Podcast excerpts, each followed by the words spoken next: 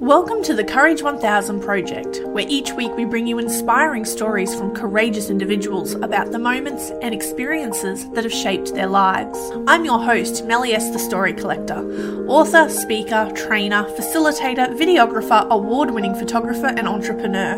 And I'm on a mission to help deep-feeling women reclaim their confidence, joy and purpose in life from a world that overwhelms their hearts, minds and souls. And this journey, it starts with courage.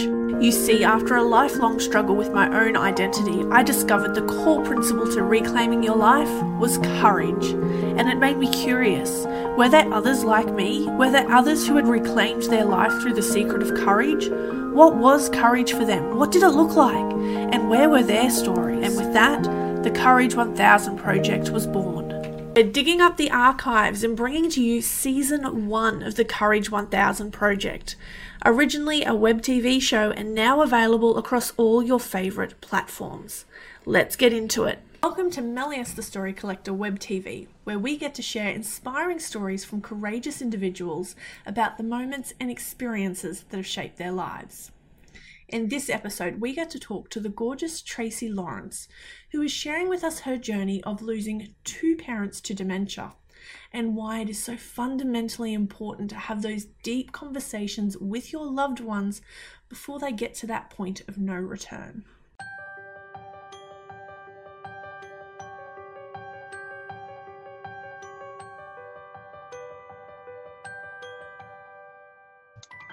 I want to share this particular story with everyone because I know in my heart that when people hear a story that resonates with them, it will give them the courage and the motivation that they need to live their lives at a higher vibration, to be able to live their live their lives with more joy and more quality of life. Because I learned a long time ago that when you live in fear, you die a thousand deaths.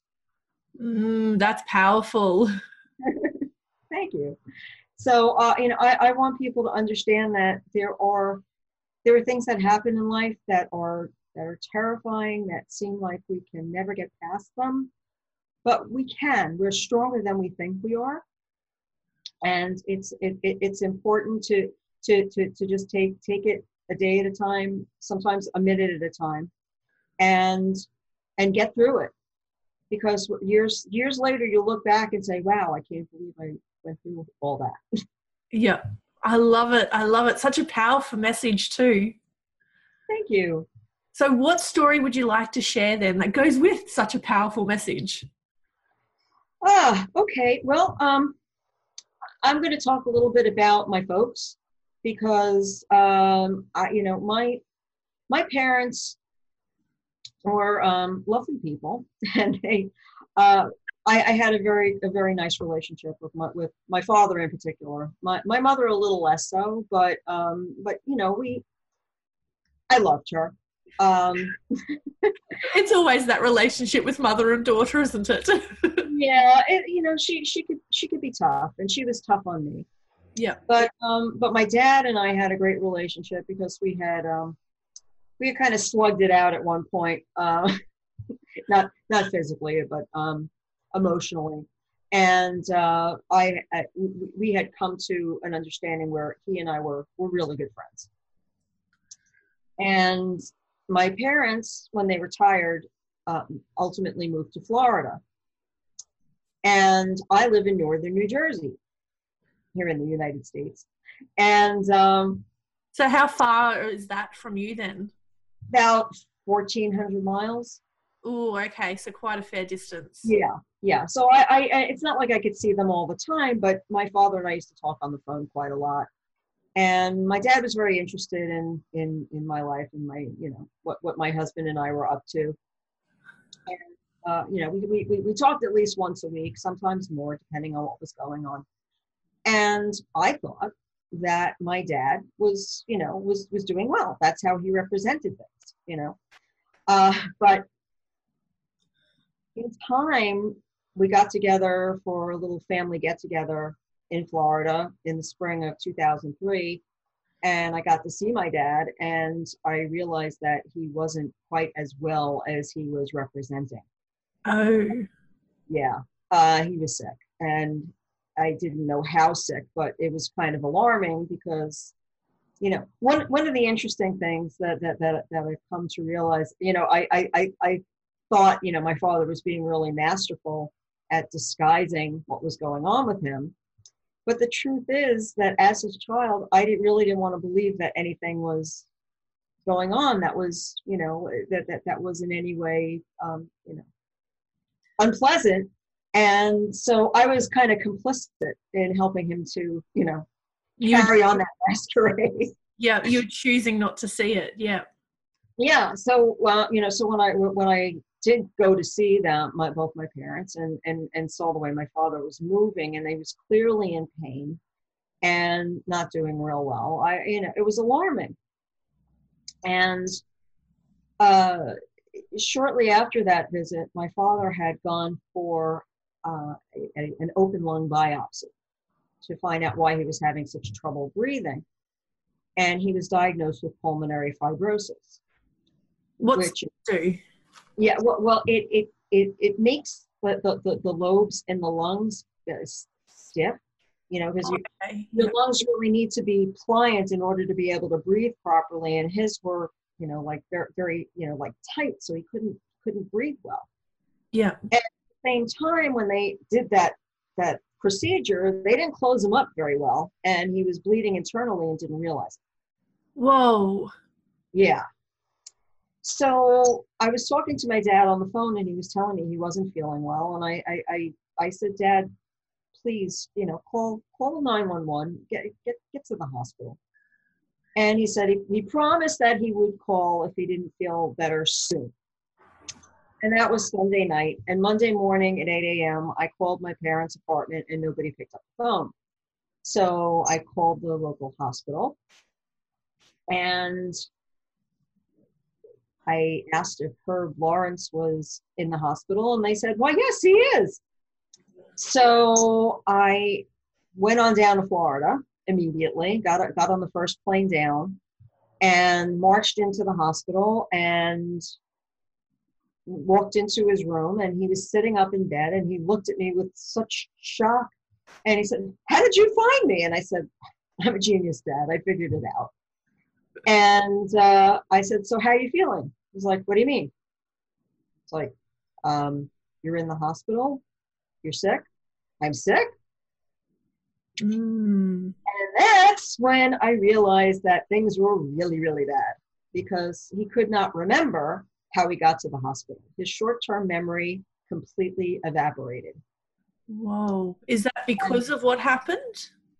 Well, there were other things going on, but th- this this um, this major uh, health crisis made him vulnerable, and his, he could no longer carry on the, the, the charade that he was he was okay. Yeah. Um, and he, you know, his, his the, the house of cards came tumbling down.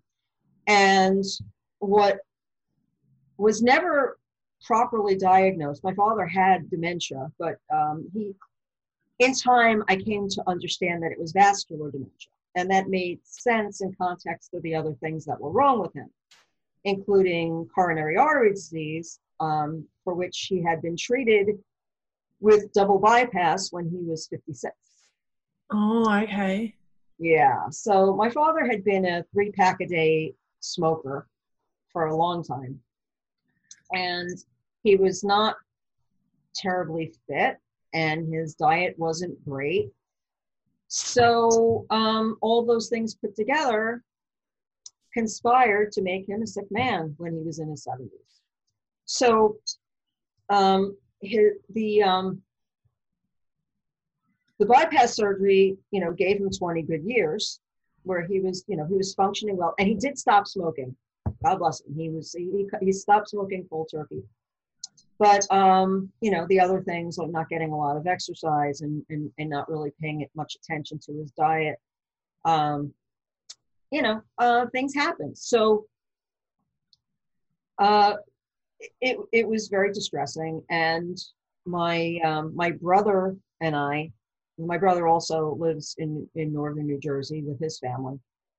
And we decided that we would bring my parents north to get my father looked at and to find out what was, what was going on with him.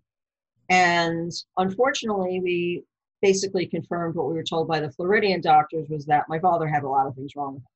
Uh, he had pulmonary fibrosis. He had um, he, he had a hiatal hernia and an early cancer in his esophagus, and um, congestive heart failure, low low blood pressure. So he was a mess. And the the cherry on the top of the cake was that he just didn't want to live because he was no longer the person he valued being. Yeah. He was in ter- sheer terror all the time because he could not remember how he got in a particular place at any given time. Yeah. So, you know, it got to, got to a point where, um, you know, I realized that there were a lot of things that I needed to know. And I didn't know how many of those things my mother knew. And so I would have to ask them really pointy questions. Yeah. And the funny thing about my dad, though, was that he had what what what are what, what are called lucid windows, where he would just all of a sudden he would like show up like with all of his faculties. Yeah.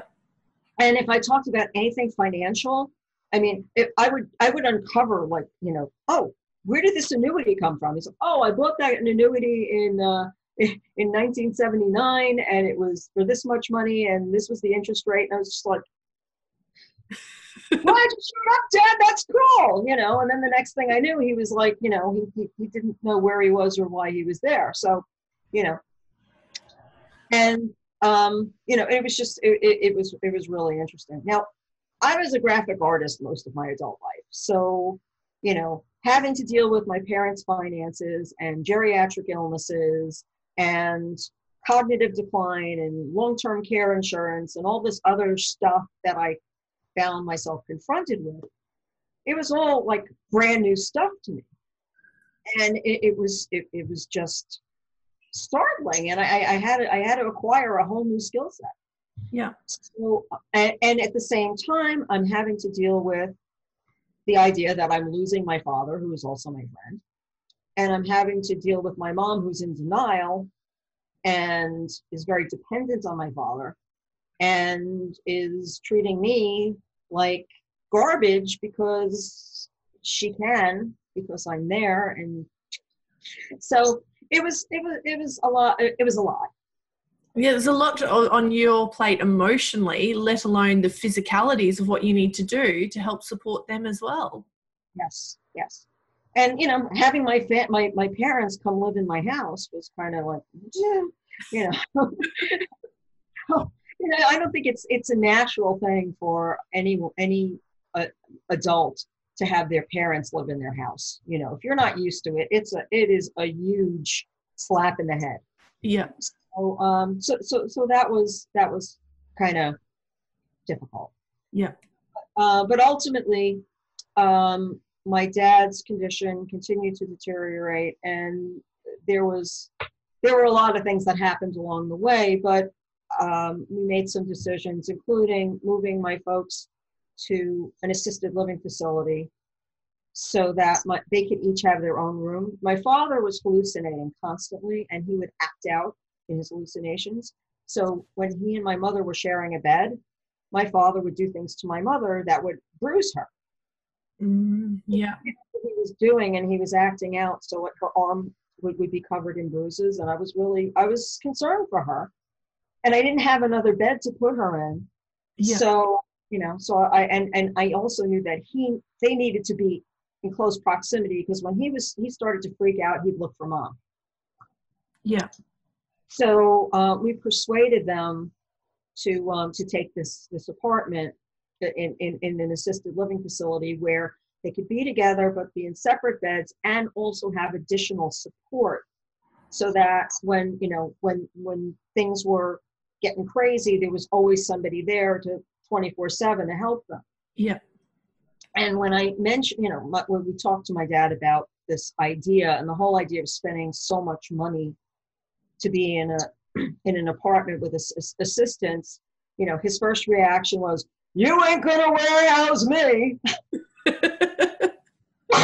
And I said, no, Dad, we're not going to warehouse you. But what we are going to do is we're going to ask you to, uh, to, to, to, to stay in this apartment with Mom so that you can get the care that you need and she can have the backup that she needs to help take care of you.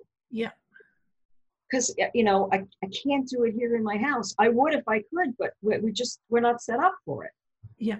And that was a very tough conversation to have, but he ultimately, he saw the wisdom in it and he allowed it.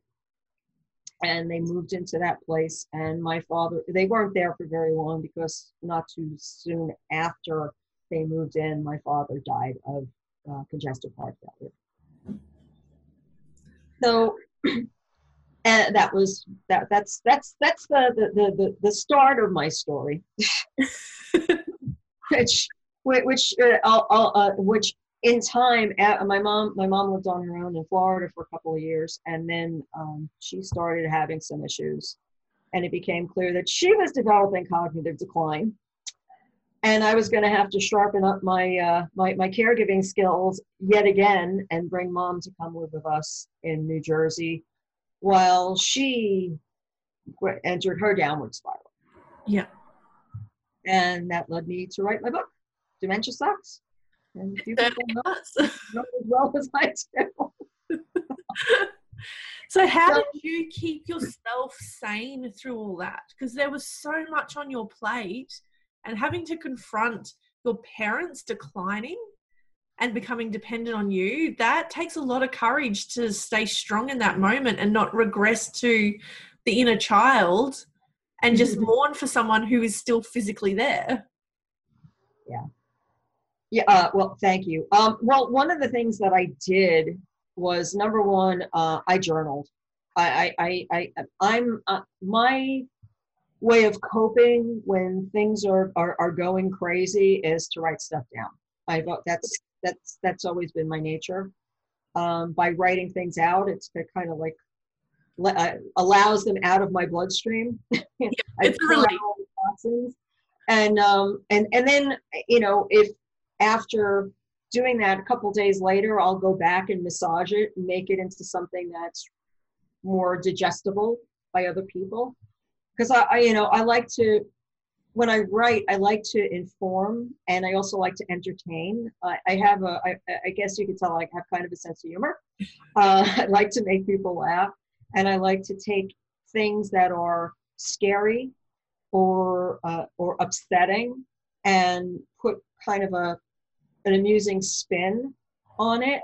Because look, we're we're all going to have to go through some uncomfortable things in life. You know, it's it's not all.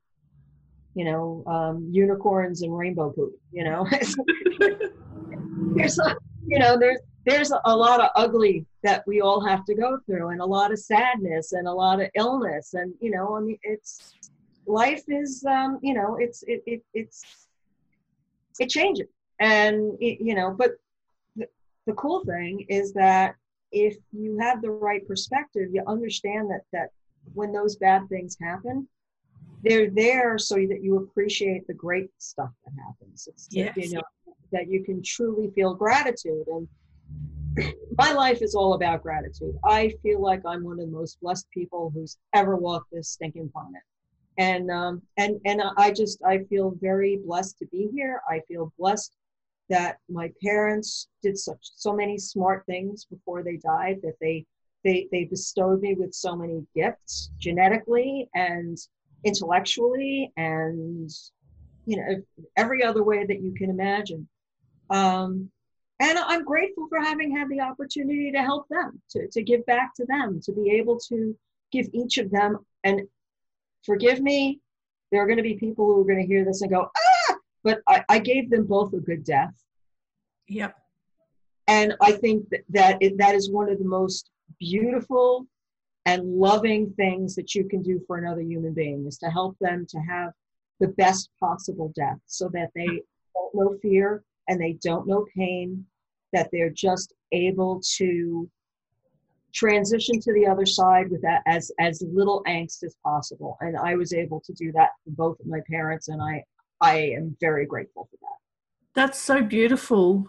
That's just beautiful to be able to do that for somebody and not put your put yourself into that situation, because that's hard to watch someone slip away. But oh yeah, there's a lot of emotions in that, and honoring them, and it's the fact it's their journey, not your own. That's huge. Yes, yes. Well, it, but you know what? It it it it is your journey too. You yeah. know, it, it it's. It, I I learned so much from what I went through with them, and it inspired me to create a business and to publish my book, or get my book published, I should say. And, uh, and, and, and to be able to share my knowledge and share what I've been through with others, so that they will be motivated to be more proactive, so that they will uh, be more cognizant of what happens when caregiving comes into your life, and so that they will be more uh, more more practical, more willing to practice self-care, to yeah. understand the importance of that. You know, I, I talk I talk a lot in, in the book about yoga and meditation and, and doing those kinds of things to be able to, um, you know, preserve myself. Um, exercise, very important. Yeah. Um, because yeah, if you're not healthy, how can you look after these other people? You need to be looking after yourself first. Yes, and and, and most caregivers don't they don't don't go by that, and they they they they feel guilty if they take time out for themselves. They feel guilty about it, like that, like they they took time away from these other people, and it's like, look, you go down in flames. Everyone who depends on you goes down in flames. So you really owe it to everyone in your life to take very good care of yourself. Yep. It's extremely important. Did you know that fifty percent of family caregivers of people with dementia die before the people they're taking care of? Are you serious? Oh yeah. That's a horrible thing. Yes, it is. And that's that's that that's part of the reason why I do this, because I've known people who died from, from what I call reckless caregiving, because they weren't looking after themselves, because they, they, they would get sick and they'd be so focused on taking care of this other person that they wouldn't go to the hospital and they would die. And then what happens? You know, then that person has to be looked after by someone else who probably isn't, you know, isn't going to do the same job you would.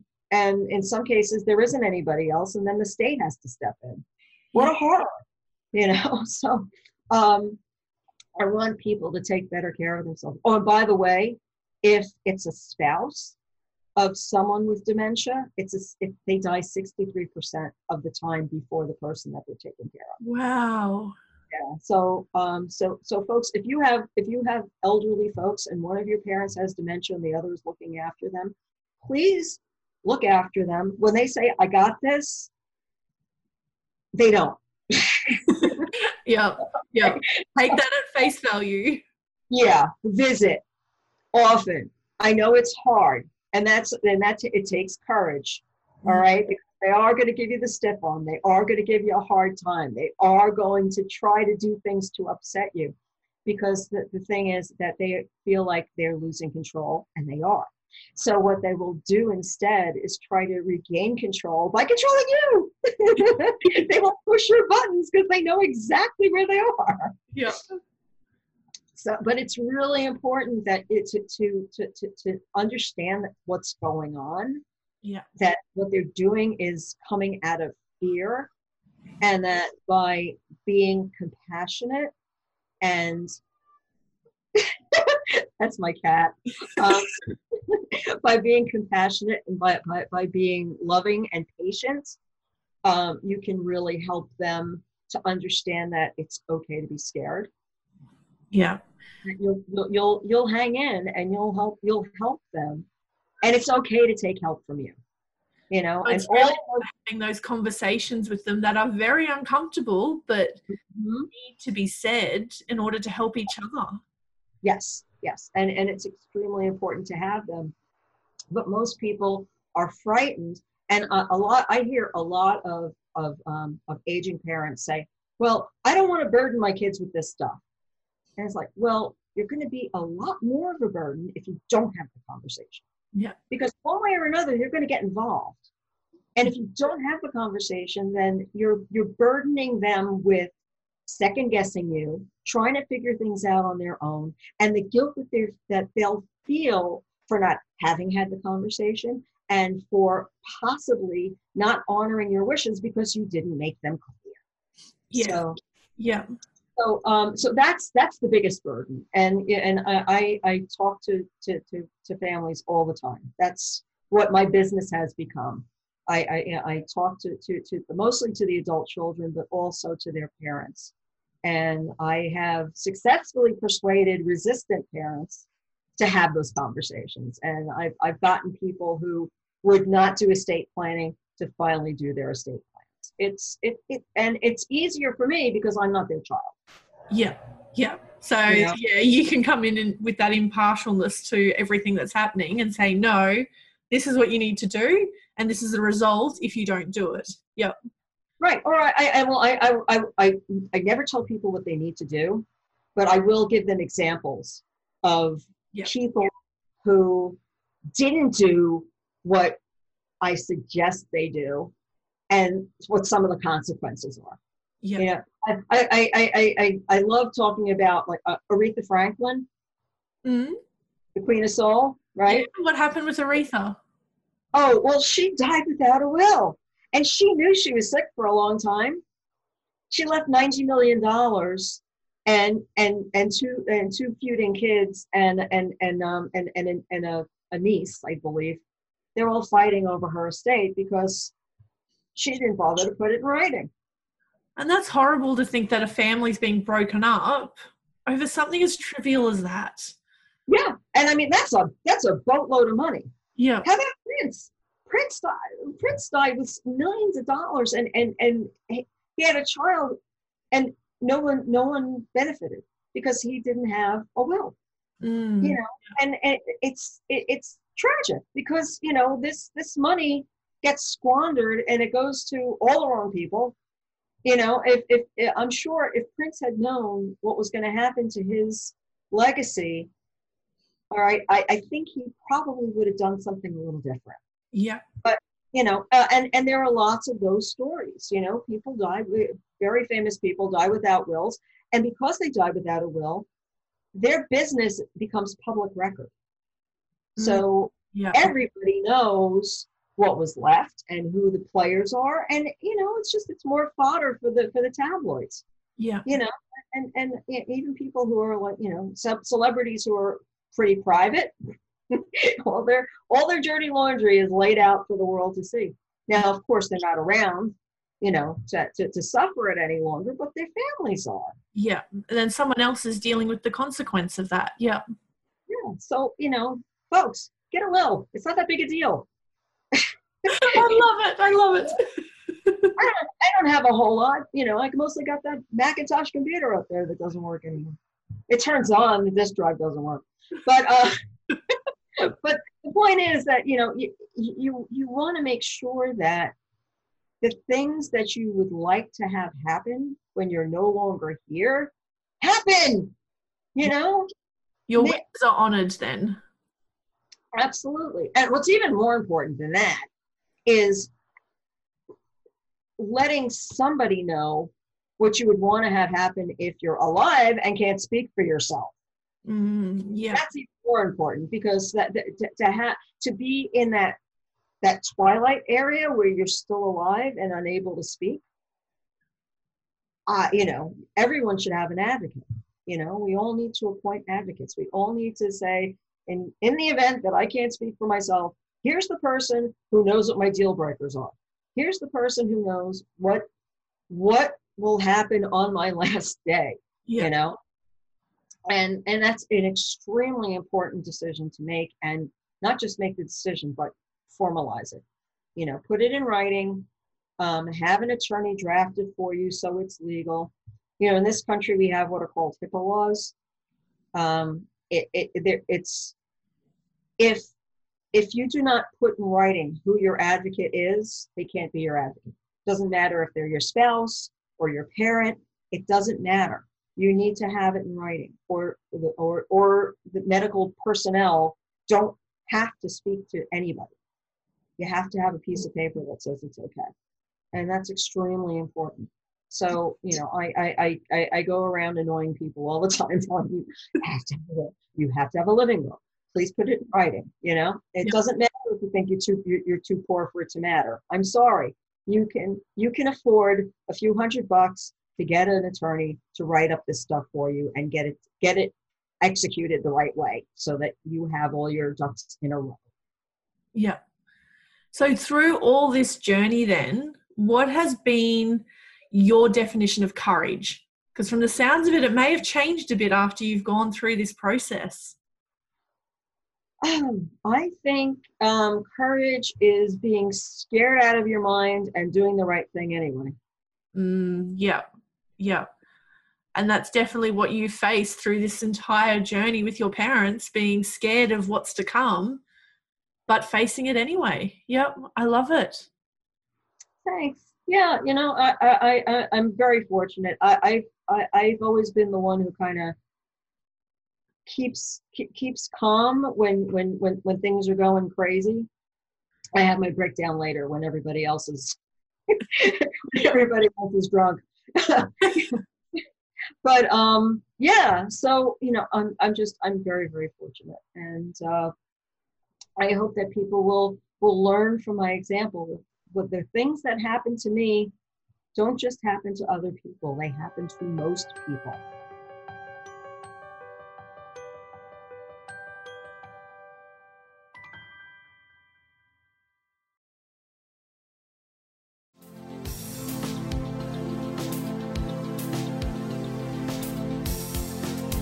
And a big thank you to our episode sponsor, one thousand Ripple Effects, a thousand stories creating healing ripples throughout the world and changing lives. Just go to one thousand ripple effects dot com.